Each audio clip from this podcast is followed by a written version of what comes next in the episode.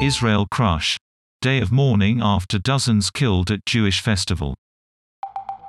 The country grieves after a crush at a Jewish festival killed 45 men and boys and injured many others.